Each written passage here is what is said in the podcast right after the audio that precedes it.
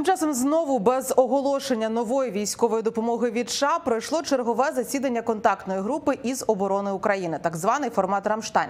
Очільник Пентагону Ллойд Остін, якого лише напередодні виписали із госпіталю, взяв участь у засіданні віртуально. Він запевнив, через майже два роки після повномасштабного вторгнення Росії в Україну США та союзники залишаються непохитними у своїй підтримці Києва. Більше про результати чергової зустрічі поговоримо із моїм колегою Остапом Яришем, який приєднується до ефіру із Пентагону. Остапе, привіт. Вітаю, Юля. Остапе, якими результатами власне завершилася вже 19-та зустріч у форматі Рамштайм, Що було у фокусі? І як власне може Остін говорити про те, що підтримка не слабне, коли останній пакет допомоги Вашингтон надіслав Києву ще перед новим роком?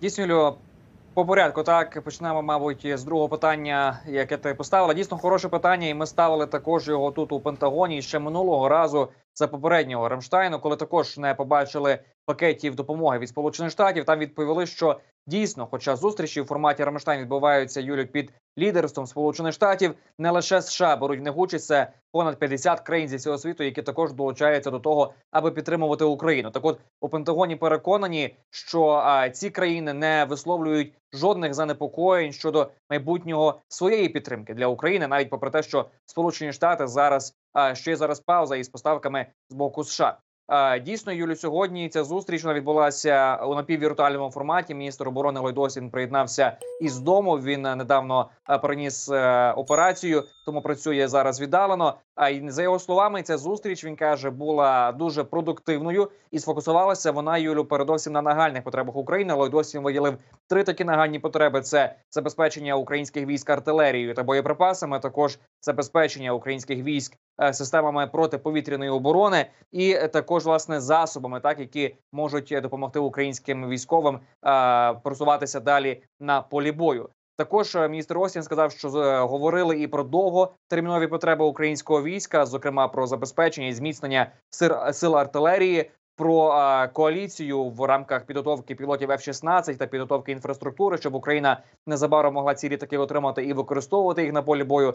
Ну і також Юлю про те, аби допомогти Україні і надалі розбудовувати багатошарову систему протиповітряної оборони для захисту українських міст, українських цивільних, у тому числі. Подосін запевнив, що якщо Путін чи в Кремлі хтось сподівається, що зможуть е, довше протриматись ніж Захід, і, і зможуть таким чином е, грати на виснаження, то там помиляються союзники, каже Ллойд Остін, будуть непохитними у своїй підтримці. Давай послухаємо.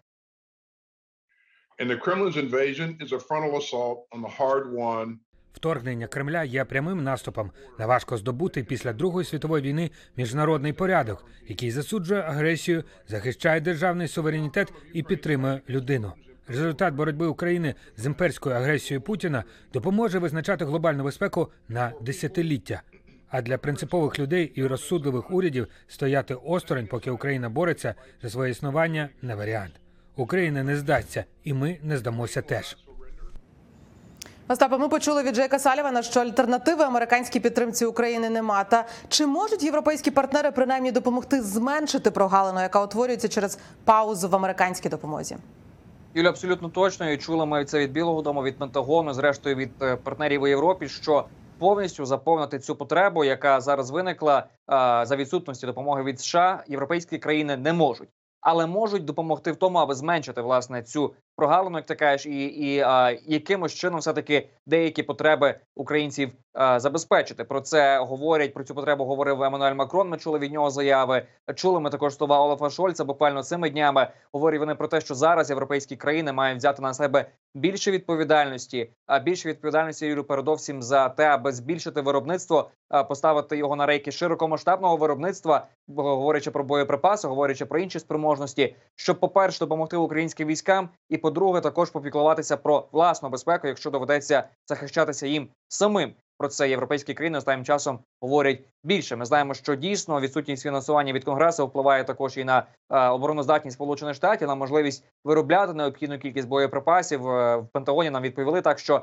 зараз можуть в місяць виробляти приблизно 28 тисяч е, снарядів калібру 155 міліметрів. В той час, коли план був виробляти приблизно 70-80 тисяч таких снарядів на місяць. Бачимо наскільки е, різняться ці цифри. Тому дійсно, поки Сполучені Штати чекають фінансування від Конгресу не лише для України, але і фінансування оборонного бюджету сповна.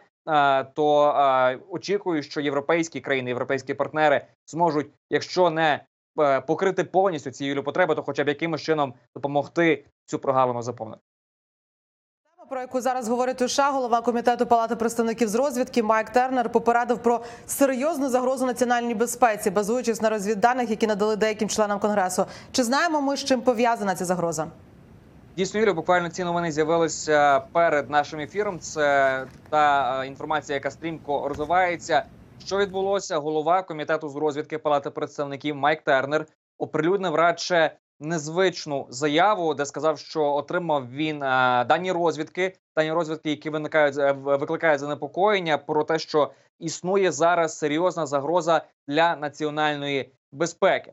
А, по суті, це офіційна інформація, та яку ми маємо на цю мить, але більше інформації з'являється змі від журналістів, які також спілкуються із посадовцями. Що пишуть американські змі зараз? Пишуть вони про те, що ця загроза Юлю може бути пов'язана і радше пов'язана із Росією, і може мати також стосунок до а, нових спроможностей, які отримала Росія, і про які стало відомо Сполученим Штатам, тих спроможностей, які викликають серйозне занепокоєння, про які спроможності не говорять, але знову ж таки бачу я повідомлення від окремих американських СМІ, що а, може йтися про щось пов'язане із космічними розробками. А, питали сьогодні Юлю про цю загрозу національній безпеці, також Джейка Салівана, радника з національної безпеки Сполучених Штатів. Запитала в нього, чи може він ствердно відповісти, що американцям насправді немає чого хвилюватися, чи може він заспокоїти американських громадян на тлі тих новин, які з'явилися. Так от Джейк Саліван відповів, що ствердно відповісти так.